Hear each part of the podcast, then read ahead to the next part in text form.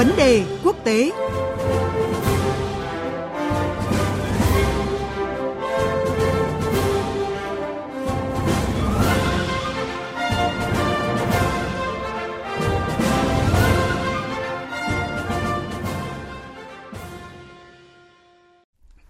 Thưa quý vị và các bạn, kể từ khi Tổng thống Mỹ Joe Biden nhậm chức hồi tháng 1 năm nay, vấn đề hạt nhân trên bán đảo Triều Tiên gần như đóng băng khi các bên liên quan như là Mỹ, Hàn Quốc, Triều Tiên không có động thái ngoại giao đáng chú ý nào.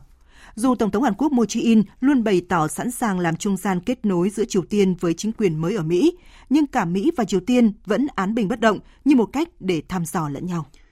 Vấn đề đối thoại nhằm phi hạt nhân hóa bán đảo Triều Tiên được chú ý trở lại khi lãnh đạo Mỹ và Hàn Quốc tại hội nghị thượng đỉnh cuối tuần qua đã khẳng định sẽ thúc đẩy đối ngoại với Triều Tiên dựa trên những thỏa thuận trước đó, bao gồm cả thỏa thuận ký giữa cựu Tổng thống Mỹ Donald Trump và nhà lãnh đạo Triều Tiên Trương Kim Trưng Ưn tại Singapore năm 2018. Với những tuyên bố này, giới phân tích cho rằng bóng hiện đang nằm trên sân của Triều Tiên. Cuộc trao đổi với nhà báo Phạm Phú Phúc sau đây sẽ phân tích rõ hơn về triển vọng nối lại đối thoại với Triều Tiên sau hội nghị thượng đỉnh Mỹ-Hàn. Xin chào ông Phạm Phú Phúc ạ. Vâng, tôi xin kính chào quý vị thính giả của Đài Tiếng nói Việt Nam và biên tập viên Thúy Ngọc. Thưa ông, Bộ trưởng Thống nhất Hàn Quốc Lee In-chang thì vừa đưa ra nhận định rằng là hội nghị thượng đỉnh Mỹ Hàn Quốc cuối tuần qua đã tạo điều kiện đủ để nối lại đối thoại với Triều Tiên. Chúng ta biết là Hàn Quốc thì vẫn luôn theo đuổi cái cách tiếp cận đối thoại với Triều Tiên. Vậy thì nhận định về cái điều kiện đủ để đối thoại này thì có thể được nhìn nhận như thế nào từ phía Mỹ ạ? Vâng, à, kính thưa quý vị, theo tôi, lý do thứ nhất đó là Mỹ vẫn coi Triều Tiên là một cái thách thức đối ngoại lớn nhất của họ và các đồng minh. Và cái lý do thứ hai, Hàn Quốc coi là đã đủ điều kiện để đối thoại. Đó là việc trong cái cuộc gặp thượng đỉnh Mỹ Hàn vừa qua thì phía Mỹ đã cho biết là họ đã sẵn sàng nhìn nhận những mặt tích cực của Triều Tiên trong cái vấn đề hạt nhân để họ có thể điều chỉnh những cái chính sách, những cái nhượng bộ phù hợp với những cái mặt tích cực đó của Hàn ờ, của Triều Tiên.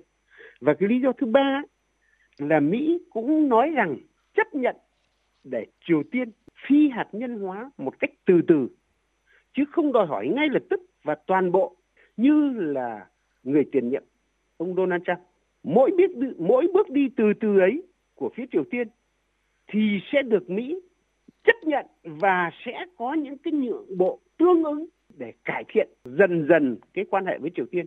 Và một cái cuối cùng nữa là tình hình ở Mỹ đang có những khó khăn nhất định cả trong đối nội lẫn đối ngoại, nhất là đối với vùng Đông Bắc Á do vấn đề hạt nhân của Triều Tiên gây ra. Trong khi đó thì phía Triều Tiên cũng đang có nhu cầu để giải quyết dứt điểm cái quan hệ với Mỹ. Do đó nên là phía Hàn Quốc coi rằng điều kiện hiện nay đã đủ để hai bên ngồi lại đối thoại với nhau để giải quyết vấn một trong những vấn đề gai góc nhất trong quan hệ quốc tế đó là vấn đề hạt nhân của Triều Tiên. Vâng, thế nhưng mà để có các cuộc đối thoại thì không chỉ cần sự sẵn sàng từ phía Mỹ, Hàn Quốc mà quan trọng là phải có cái sự sẵn sàng từ phía Triều Tiên. Nhưng mà từ khi ông Joe Biden nhậm chức thì phía Triều Tiên không có nhiều cái động thái đáng chú ý. Vậy thì theo ông, Triều Tiên đang có những cái tính toán như thế nào ạ? Vâng, kính thưa quý vị, tuy là rất thất vọng với những bước đi của cựu Tổng thống Mỹ Donald Trump mà lúc đầu tưởng như là sẽ đi tới ánh sáng ở cuối đường hầm. Nhưng chúng ta thấy rằng Triều Tiên dường như cũng không quá lạc quan khi ông Biden bước vào Nhà Trắng. Song thực ra thì ít nhiều Bình Nhưỡng cũng cho rằng họ không phải làm việc với một nhân vật quá cứng rắn, quá thất thường ở Mỹ. Thế còn tính toán hiện nay của Triều Tiên là gì? Thì theo tôi là vẫn như trước đây, họ tính toán rằng họ phấn đấu cho một cái việc là phải ký được một cái thỏa thuận đảm bảo an ninh tuyệt đối, vững chắc và vĩnh viễn cho Triều Tiên. Tính toán thứ hai, họ muốn ký được một cái hiệp ước chấm dứt chiến tranh giữa hai miền Triều Tiên. Và một cái nữa là đương nhiên là Mỹ phải bãi bỏ cấm vận đối với Triều Tiên. Thế còn để làm được cái đó thì phía Triều Tiên theo như báo chí nước sở tại cũng như báo chí quốc tế thì người ta nói rằng phía Triều Tiên đã tỏ ra sẵn sàng là không đẩy cái vấn đề hạt nhân của mình lên thành cao trào và phía Triều Tiên cũng có ý là giảm tối đa cái sự mà phía Mỹ gọi là khiêu khích, nhưng sẽ không từ bỏ cái việc thử vũ khí giống như là họ vừa làm hồi cuối tháng 3 vừa qua. Tóm lại là gì? Tóm lại là Triều Tiên sẽ chờ xem phía Mỹ sẽ có những bước đi như thế nào trong khi họ cũng cố ý là không đẩy cái cái quan hệ nó lên căng thẳng và vâng.